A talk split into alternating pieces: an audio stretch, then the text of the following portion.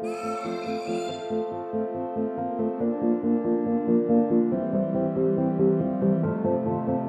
til 56K, programmet Internettet. Mit navn er stadigvæk Mads Victor. Og jeg hedder Morten Saxnes. I dag har vi gode historier. Vi har den største Twitter-troll, vi har et crypto-heist, og så har vi en historie, vi glemte sidste gang. Men meget mere om det senere.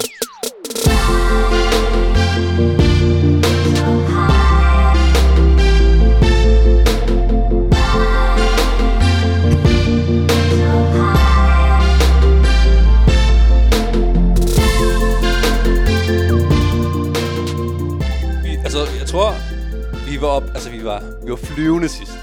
Flyvende? Jamen, jeg har fået flere folk, der har sagt, det var godt. Det var toppen. Ja. Det var rigtig godt. Det vi så glemte, det var, at da jeg sad og redigerede der, så hørte jeg måske godt, at vi teasede en historie, som vi klippede ud, fordi podcasten blev for lang. Men altså, jeg gad ikke lige klippe starten om. Det var kompliceret. Men der er ikke nogen lagt mærke til det. Nej, det er altid noget. Får den i dag, for det er en god historie. I skal ikke snydes derude. Det er 100% sådan en ting, hvor vi glemmer den i dag også. Altså. Vi skal selvfølgelig snakke om Reddit, hvor der sker sjove ting. Men det er den lille krølle på halen til historien i dag. Jeg kunne godt tænke mig at høre en ting med os, for det er normalt. Nu har vi lavet 56K, jeg ved ikke hvor mange år. Det er en del år snart. Det er snart en del år. Jeg har ikke styr på det. Ja. Men hvert år, når vi når hen omkring starten af april, så plejer vi jo at invitere en stand-up-komiker ind i studiet, og så snakker vi omkring 1. aprils jokes. Hvad har været godt? Jeg troede, han var sådan en tech-ekspert, David. Det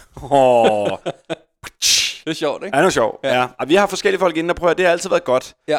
I år har vi valgt simpelthen at droppe det, for der har været...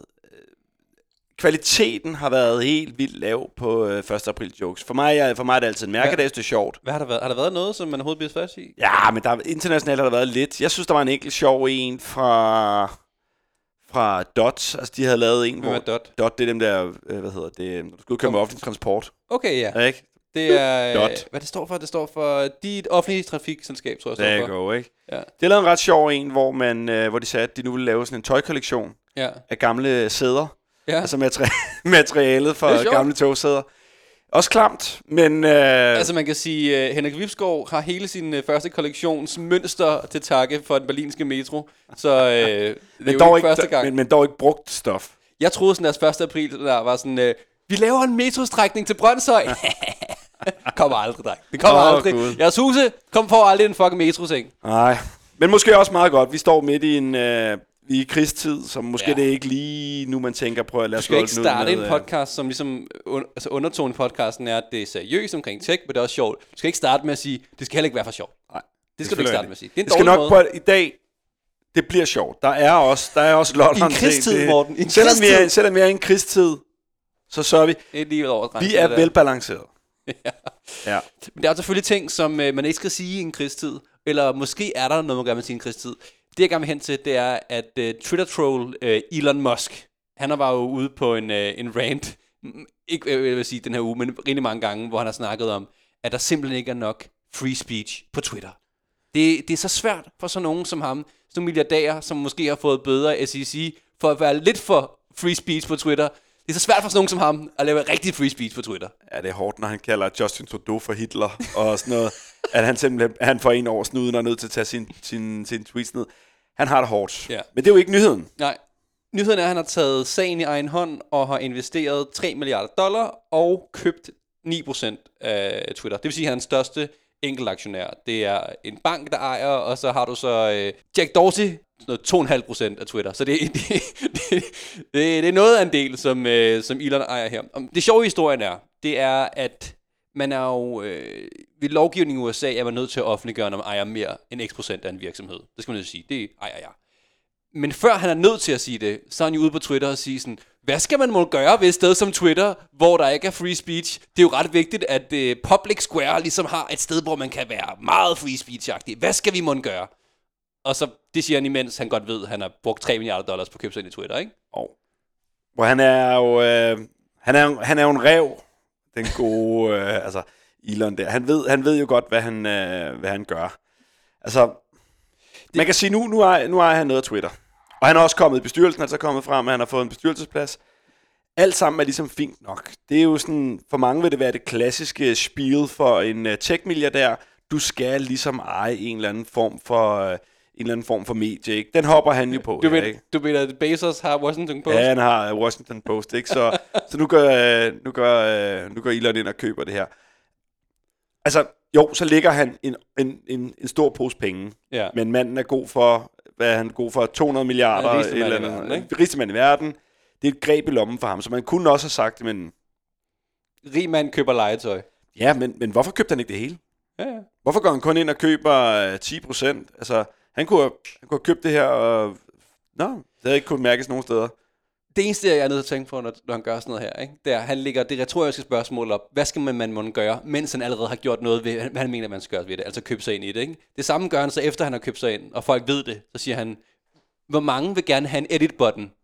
Her er en afstemning på Twitter, ikke? Og så siger nogle 70%, at det vil de gerne have, ikke? Ja, men det har man jo sagt på Twitter i de sidste mange år. Ja, ja. Kom nu med den edit-button. Men manden lægger den her afstemning ud. Altså en uge efter Twitter selv har tweetet, vi er ved at lave en edit-button. Men den måde, det kommer til at spille på i det her, simp-Elon-fans. Jeg kommer ud og sige sådan, det var Elon, der skaffede os edit-knappen. Men Twitter gjorde det jo før, han kom ind. Altså, det var Elon, der skaffede os. He gets shit done! Og nu får han lidt love på den. Ja. Men altså, øjnene er jo også rettet mod ham lige nu. Hvad kommer der så til at ske? For en ting er at lave den her knap. Vi har set, at aktiekursen steg med 25%, for da han gik ud og køber det. Så man kan sige allerede der har han jo, cashet ind, ikke? Så han er altså den bedste markedsmanipulator i verden. Og det er jo det, der er lidt interessant, for man kan sige, hvorfor er det, Marker han køber Twitter?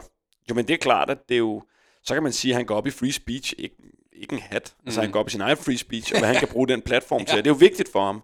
Ja. Alle de cases, vi har set tidligere, hvor han har været ude og snakke om Tesla, hvor han har været ude og kursmanipulere, det har jo haft en effekt, så han ved jo, at det er jo det medie, jeg ved ikke, mange har en 100 millioner følgere derinde, eller han har voldsomt mange. Ja. Så når han går ud og siger noget på sin egen talerstol derinde, så er han jo, det er hans eget medie. Og det er jo vigtigt, som man kan sige, en ting er, at det er nice at have et medie, men det er jo også rart at beskytte det medie, for at andre går ind og hapser det, ikke? Og det jeg faktisk gerne vil over at spørge dig om, det er, man siger, at Tesla ikke bruger nogen penge på markedsføring. De penge, de bruger på markedsføring, det er jo at lave en bil, der kører lidt hurtigere, tager en video af det, og så ligger det på Elon Musks Twitter-profil, ikke? Er det Elon Musk, som du siger, der er ude og købe deres eget, altså ikke reklamebureau, men deres eget... Er det branding play? Er det marketing play?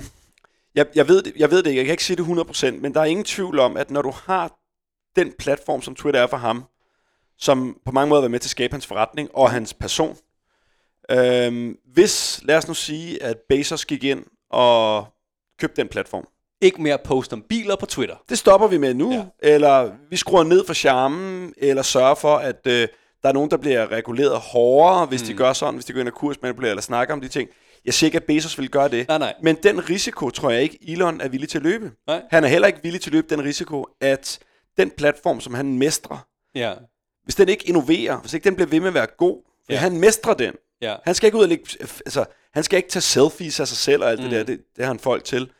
Men han er god til at være på det, og god til at gå i dialog. Så hvis Twitter ikke bliver ved med at være en konkurrencemæssig platform i forhold til alle de andre sociale medier, så mister det impact.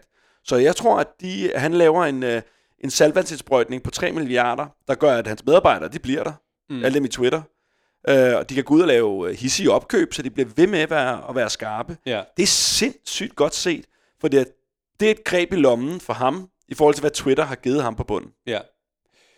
Nu er jeg jo rigtig nørd, så jeg hører mange lange podcast. En af dem, jeg hører, det er This Week in Startups med Jason Kalkanis, som er angel investor. Han er også venner med Elon Musk, og har så snakket om det her opkøb, Elon har lavet. Og han snakker ikke rigtig om Elon og deres venskab, men han siger, at vi har tit joket med, om Elon ikke skulle gå ind og være CEO for Twitter. Det tror jeg ikke kommer til at ske. Men det næste han så siger i hans egen podcast om Elon, han siger, jeg tror han vil være rigtig god som produktmand til at hjælpe skubbe den rigtige retning, ikke?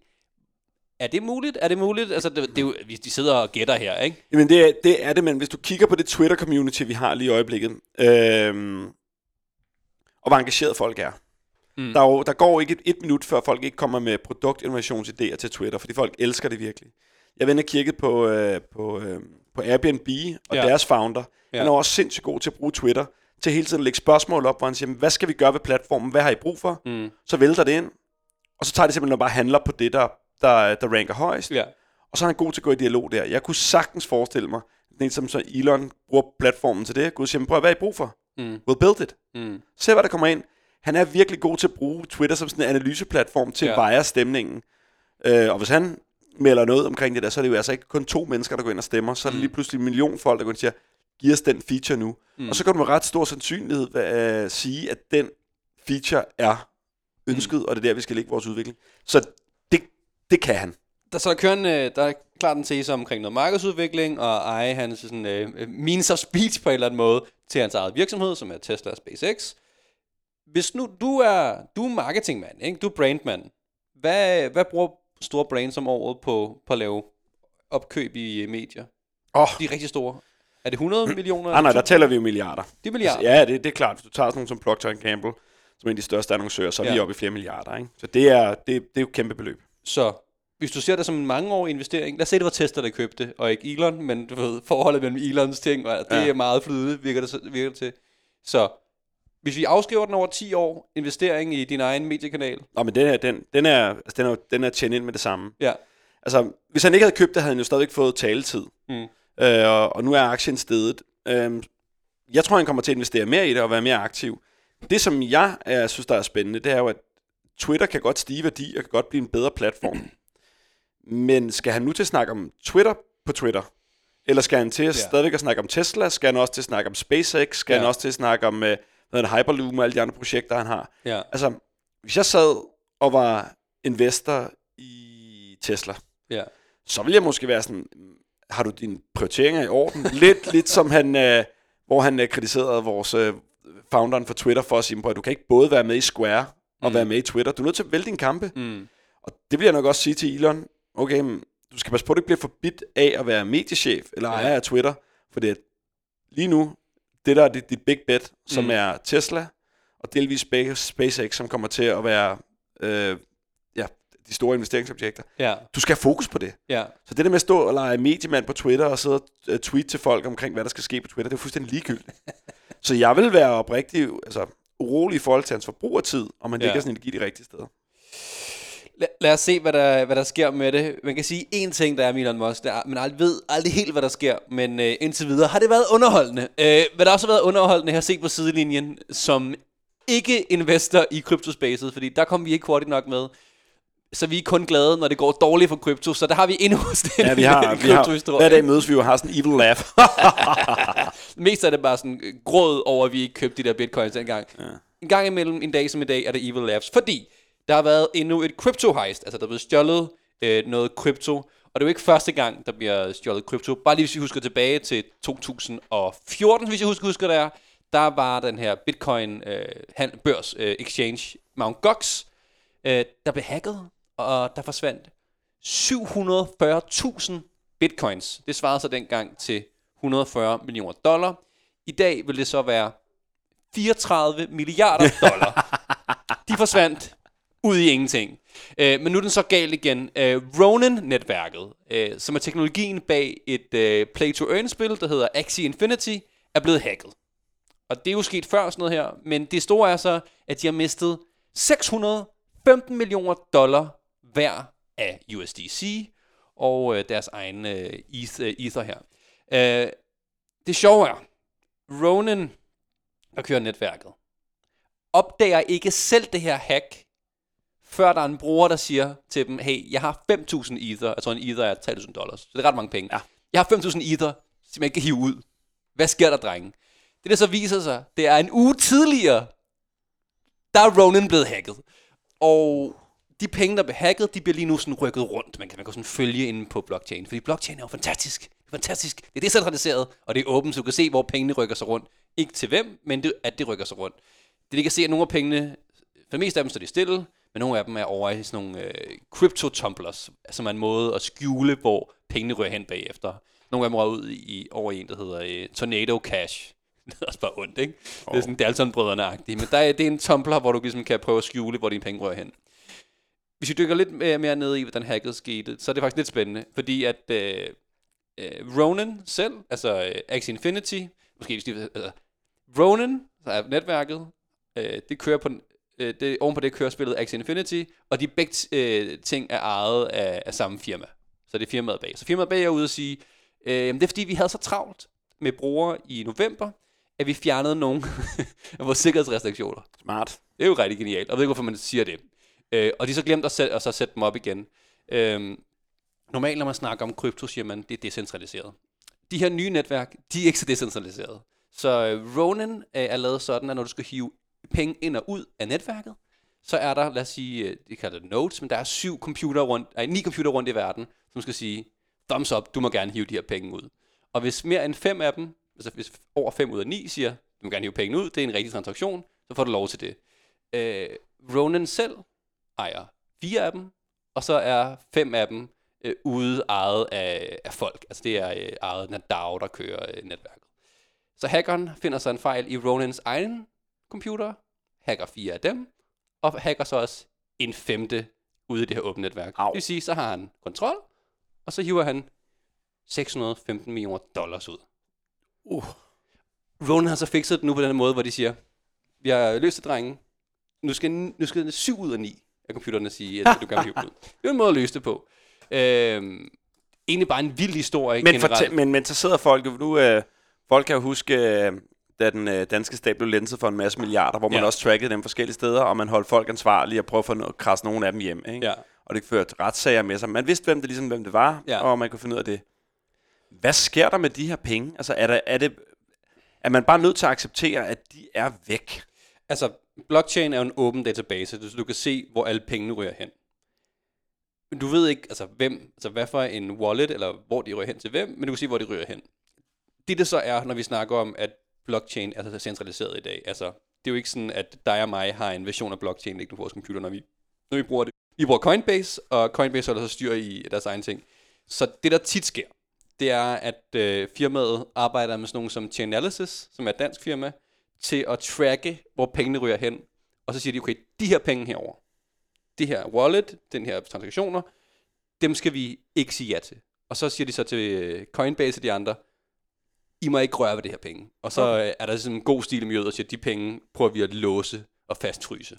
Så det er på en eller anden måde lidt ligesom, hvis du går ind og rører en bank, og der er en farvepatron, der går... Altså, du går ikke ind med sådan nogle røde penge, og sådan, jeg vil gerne lige købe en hapstok, så folk sådan, marker, det lyder... Det er ikke super, det der. Med mindre du rykker pengene over i sådan nogle her tumblers. Ja. Men jeg tror det... Nu er jeg ikke ekspert på det, men jeg tror, det er så mange penge, at det er svært at hvidvaske pengene på den måde. Altså, du forestiller dig en tumbler er, at alle folk smider deres penge ind i en tørretumbler, og så bliver de altså blandet sammen, og så ved ikke, hvem der er hvems. Men hvis du kommer med $600 million, og der er vant til at være 100.000 kroner, så er sådan noget, vi ved ikke, hvor det kommer fra. Lidt sværere at argumentere for, ikke? Så jeg tror, det er sværere, sådan, nu er jeg gået god på det tekniske, ring til mig, hvis det er forkert, ikke? Men jeg tror, det er svært at vide, hvad så mange penge. Hvilket også gør, jeg undrer mig over, den der uge, hvor de har pengene, hvor det ikke er blevet opdaget, hvorfor har de ikke rykket flere penge rundt der, og prøvet at få dem ud? Det virker virkelig underligt, ikke? Ja. Og det er jo det skøre ved de her Bitcoin-hacks og crypto-hacks.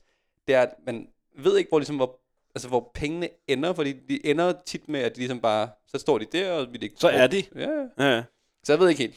Men tilbage til vores hele snak omkring, hvor volatilt det her marked er, og hvad det er, der gør, at man kan begynde at snakke om at det er både en sikker investering, og det er en sikker valuta. Det er også nogle ting, der gør, at mange jo er til at holde nallerne fra det. Jamen med rette, i forhold til de her nye blockchain, som måske ikke er så decentraliseret. Og det her, som jeg sagde, er det største hack siden Mt. Gox, ikke? Ja. Men du skal jo ikke længere tilbage end til november, hvor DeFi-protokollen Poly blev hacket for $611 million. Ah, tak for kaffe, ikke? Ja. Altså sådan, så det, altså, den er $30 million større end sidste hack, ikke? Men det sidste hack skete for et halvt år siden. Ja. Og nu snakker vi om store protokoller, vi snakker store virksomheder her, men du kan jo også tage det ned, helt ned til, nu har vi snakket om NFTs mange gange. En historie, der også lige var op, det var, at de mest værdifulde NFTs, Bored Ape Yacht Club, som der er mange af derude, men som jo har en værdi på, på mange $100,000 for, sådan for en enkelt Bored Ape. Jamen, der var en gut, som mistede basically sine 2 Bored Apes. Hvordan det? Jamen, når du har din wallet, og du har dine Bored Apes, så kan folk gå ind og byde på dine aber og sige, jeg vil gerne give det her, den er værdisat til det, men jeg vil gerne give det her, hvor du sælger den. Og det sker jo hele tiden. Og han har jo hele tiden, han har sagt nej til ting, hvor jeg skal have mere for den, og det er fint nok. Så var der så en gut, der gik ind og bød det, man siger 115 dai. Mm. Og 115 dai svarer til 115 amerikanske dollar. Mm. Men ham her gutten har så åbenbart kigget forkert, og troede, det var 115 Ethereum. Ja, som så er gange 3.000. Gange 3.000. Det er en helt anden pris. Ikke? Ja, ja. Og så er vi oppe i noget, hvor han sagde, men okay, men det vil jeg faktisk gerne. Og så har han solgt den til det. Han har så bare ikke set, det var i dig i stedet for. Og så har han så solgt en abe, som var $350,000 værd til $115. Ikke? Ja. Så kan man sige, okay, historien er så lidt... Og det har han gjort 2 gange. Det har han faktisk gjort 2 gange. Og det er jo der, hvor alle folk er sådan, men fool me once. Ja, men makker. Altså, der er et eller andet galt her. Ja. Så folk er lidt ude at sige, hvad er han blevet hacket? Er der nogen, der kom ind på hans account, og så solgte den for det? Eller hvad er det deals? Eller nogen snakker om, altså hvad er der andet bag? Man snakker om noget hvidvask. Altså, der er jo nogle gange snakker om sådan noget washing-begreb, som er, at fordi at alle folk kan oprette en wallet, og du ikke ved, hvem der ejer den, så principielt kunne han jo godt have købt den her abe. Selv. Eller han har købt en og solgt den. I hvert fald så har han sagt, at den her abe er $100,000 værd. Og så køber han den af sig selv for $100. Jamen, så har han jo tabt næsten $100,000 minus $100, ikke? Det kan han trække fra i skat. Men han har den stadig jo. Det var ham selv, der købte den. Det er smart. Der er ikke nogen, der vidste, det var ham, der købte den, men det var ham, der købte den. Lige så vel som, at man ser, at folk handler med sig selv for prisen op på dem. Så egentlig kan du også have 2 wallets, hvor du sidder og køber din egen ting, køber den op, frem og tilbage. Ups, den gik fra at være $100 værd til at være $100,000 værd. Ups, jeg kom til at sælge den for $100 igen. Ej. Der er $100,000, så er jeg lige pludselig tabt, fordi jeg har jo købt den $100,000 af mig selv godt nok. Ja. Så nu bliver de sat til det, ikke? Nu bliver de sat til det. Nu har jeg tabt pengene. Jeg har den stadigvæk. Ja. Så der er jo ret mange måder i det her decentraliserede, lidt hemmelige ting, hvor du kan snyde skat. Det er jo lovligt. Men... Ja, for en... Man kan godt tro, at der er noget, at nogle af de der ting er der henne af, ikke? Og der må man jo også se på, hvor langt er regeringerne fra at kunne gå ind og begynde at kigge ind i det her. Og der er vi jo stadig tilbage til det, vi har snakket om så mange gange, at det er følge med den her fart at kunne kigge ind i det her. Det er jo meget svært. Ja. Nå, skal vi over på den lidt sjovere del af nettet? Ja, ved du hvad? Lidt mere lighthearted. Jeg ved ikke, hvor meget du er på Reddit.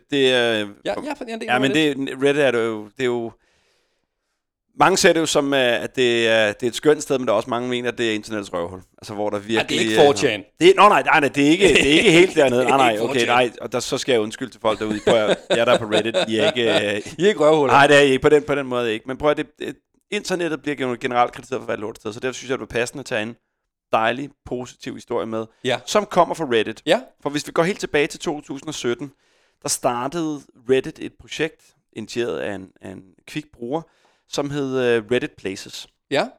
Det er en eller anden form for samarbejdsprojekt, et socialt eksperiment, som er hostet på Reddit, men hvor Reddit laver en form for hvidt canvas med rigtig mange pixels på. Er det ligesom $1 million homepage-agtigt? Det kan man nemlig godt sammenligne det med, ikke? Hvor at hvor folk kunne gå ind og lave, altså man kunne købe en pixel. Det kan man godt se det samme her. Ja. Her er der så ikke nogen transaktioner. Nej. Men de folk, der signede sig op på Reddit, kunne dengang gå ind og markere en af de her pixels og være med til at lave et stort kollaborativt artwork. Fedt. Super fedt. Og det var der rigtig, rigtig mange, der gjorde dengang. Ja. Det fungerer på den måde, du går ind, og så vælger du en farve på en farvepalette. Der er vist 16 at vælge imellem, og så sætter du din pixel, og så er der en counter ned. Så kan du først sætte den næste inden for sådan 5-20 minutter, før du må sætte ind. Og det er fint nok, så bliver det til noget at sige, okay, men bliver det så ikke bare et stort mess? Nej, det gør det ikke. Fordi så begynder folk på tværs af Reddit-grupper og ellers chatforer rundt omkring, og koordinere de her spaces. Det er fedt, ja. Så nogen går ind og laver virksomhedslogoer, og andre går ind og laver noget for deres land, eller for det community, de er en del af. En film, de godt kan lide. Og så battler man mod hinanden for det. Hvis du har sat et pixel, så kan jeg gå ind sekundet efter og give det en anden farve. Okay. så det bliver en stor kollaborativ øvelse, hvor der selvfølgelig også er noget krig imellem de ting. Jeg vil virkelig gerne se sådan en fast forward timelapse hele året. Og hvis folk sidder derude, så gå ind og så google timelapse. Ja. Historien er nu, og det var tilbage i 2017, og der er ikke sket noget senere. Mm. Dengang var det mega fedt. Ja. Nu kører det igen. Fedt. Den 1. april startede det, og til folk derude, så er det desværre slut, men det gode er, at du kan gå ind og se alle de fede timelapse, der laver af det. Ja. Den 1. april 2022, der startede det, og så kørte de i en 4 dage. fuldstændig samme system. Ja. Canvaset blev bare udvidet en smule. Så yes. Okay, der er nok flere folk, der var med. Mm. Og det gik jo fuldstændig amok. Og der var masse danske communities, der gik ind og ligesom tog deres lille space og battlede med andre folk. Det er sjovt. Der blev andet lavet dansk flag, og lille hjørne var der Kaj og Andrea, kunne man se. Og der var faktisk en ret fed billede af dronning Margrethe, der sidder og ryger. Nice. Så, og det fik lov til at blive der. Det også handler også om at indgå med alliancer med dem, der ellers ligger op ad dig, så man kan secure spaces og noget. Sidder der en reklamemand i dig lige nu, der er sur over, du ikke nåede at newsjacke og lave et eller andet stunt med et logo? Eller prøv at det fede er, at Lego-logoet, det står bare knivskarpt derinde. Det har folk ikke rørt. Så der er også noget værd, man går ind og rører. Fedt. Så der var masser af kampe derinde. En af de ting, det var, at man snakker på internettet om sådan noget, om griefs, altså hvor folk går ind og er nederen og prøver at ødelægge noget for andre. Og der var en kæmpe Twitch streamer, der hedder XQCQW. Det er hans navn. Han har også så gammel lige nu. Jamen, prøv, han har også et rigtigt navn. Han hedder Felix i virkeligheden, ikke? Meget bedre. Men han gik ind og startede sin Twitch-kanal, og på et tidspunkt, der snakkede han til over 200.000 folk derude. Vildt, nej. Og bad dem om at gå ind og være med i det her. Og så gå ind og fuck med det her. Ja. Og det fik han, altså mega, mega meget. Altså folk gjorde det og var med, de hopper på alt, hans følgere. Så var der rigtig mange, der gik imod ham. De kæmpede mod den her klan. Og han sagde, prøv at høre, at på den her ene dag, hvor han gjorde det, har han aldrig fået så mange dødstrusler, som han har fået de sidste 6 år. Det skal man selvfølgelig ikke grine af. Det skal man ikke grine af. Men det er lidt vildt. Men det er hæftigt. Så nu siger vi, at det er et dejligt sted, for det mange snakker omkring det her projekt, som er næsten et symbol på det her kollaborative space, som internettet jo var tænkt som, at vi kan samarbejde omkring det. Og det er virkelig smukt. Når man ser det der timelapse og går tæt på det, så får du en følelse af, at der sidder nogle mennesker derude. Altså, jeg tror, altså tallet på interaktioner var sådan noget, altså 72 millioner gange var der interageret med det her, for at skabe det her billede. Så det er kæmpestort. 6 millioner brugere var med til at lave det her. Mm. Så det er et kæmpe kunstværk, som har udviklet sig i realtid med samarbejdsformer på tværs af alle mulige kanaler derude, hvor man prøver at koordinere det her lille kunstværk i et eller andet hjørne på Reddit. Det synes jeg er en fantastisk historie, og minder os om, at når folk sætter de rigtige skib i søen på den rigtige måde, så kan du lave noget rigtig fedt. Nu er der allerede folk, der har fået taget prints af det her artwork og sat på trøjer og sådan noget. Det er sjovt. Folk har været med i det, og tænker tilbage sådan, jeg var med til det her. Jeg kan ikke være med at tænke på, hvordan det kan vise forskellen på forskellige sociale netværk, som Reddit jo også er. Altså Reddit laver det, og så er det kunst og kollaborativt. Twitter vil lave det, så vil det være et Tesla-logo. Hvis Facebook lavede det, vil det så være pædofilirings konspirationsteori, ikke? Men det er rigtigt, og det er bare fedt at dykke ned i det her. Så all in all et fedt projekt, så hvis jeg sidder derude, så gå ind og tjekke det ud. Reddit Spaces, så er der masser af videoer derude. Mm. Og hvis vi skal blive Reddit, for det at nu ved jeg godt, nu vi så snakker om, at Reddit er super positivt. Så synes jeg, der var en lille sjov historie, den vi snakkede om sidst, i forhold til at... Det er den nu, her, som vi ikke var sidst. Det var den, så nu skal I lytte med alle jer, der sidder derude, og se, hvornår kommer den. Den kommer nu. Og så stopper vi episoden her. Ej, vi giver folk. Bare helt det får den nu. Hvad siger jeg? Er vi over tid? Eller? Ej, vi har tid til... Ej, vi kører. Prøv at der er nogle vanvittigt dygtige forskere, der har været inde nemlig og... Til nu! Til... Ej, har været inde og brugt kunstig intelligens til at kigge på Reddit. Det gode ved Reddit, det er, at der er rigtig mange folk derinde.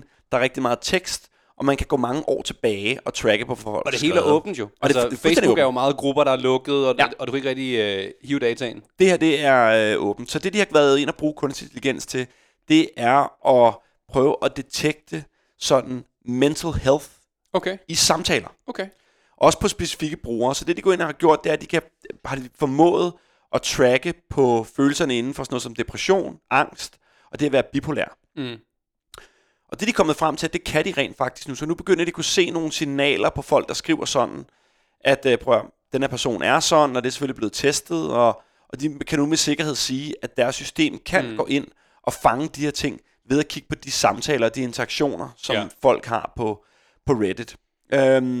Og så kan man sidde derude og tænke, wow, hvor crazy, hvor vildt.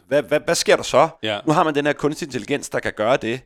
Men hvis man begynder at fremskrive det, så er det jo et vanvittigt vigtigt tool. Altså når man ved, hvilken indflydelse internet har, specielt på unge mennesker, og i vores mental health generelt, jamen er det så sådan et tool, som man skal begynde at adopterer andre tech-virksomheder. Ja. Er det noget, som rent lovgivningsmæssigt skal gå ind og sige, hvis du har en platform, hvor folk interagerer, jamen så er vi simpelthen nødt til at gå ind og have det her værktøj på, og så prompte folk til at sige, prøv, hey dude, er du okay? Eller ligesom vi har gjort under covid, prøv, du skriver om det her, du kan læse noget om det her, søg hjælp. Altså, hvordan arbejder man med det her, når du kan begynde at tracke folk på den måde? Selvfølgelig. Ja.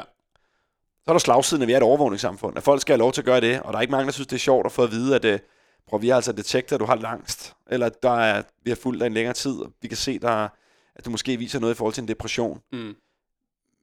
Men det er et åbent spørgsmål i forhold til den regulering, der er derude, når vi er så langt med at kunne tracke den her ting. Det, som jeg får ud af den her historie, det er, at når et PhD-team kan gøre det her på åben data fra Reddit, så kan Twitter, Google, Facebook har gjort det her for 5 år siden i hvert fald. Ja. Fordi de har bedre data, de tracker der mere, og de har rent faktisk meget vel fundede teams, der sidder og laver præcis sådan her forskning hele tiden. Og det er jo det, når vi går tilbage til Francis Haugen, der var en stor Facebook-whistleblower. Den her data har Facebook jo haft. Mm. Der er ikke noget nyt i det. De har bare ingen interesse i at begynde at rulle det ud altså til deres brugere. Men det kan jo være, at de bliver i fremtiden i hvert fald bliver påkrævet, at de skal integrere det i deres løsning. Faktisk det eneste sted, man ikke har noget data i dag, det er som podcaster. Vi har kun set, hvor mange der lytter. Det vil sige, at hvis du har idéer til os, ris, ros, så skriv til os på Twitter. Og tak fordi du lyttede med.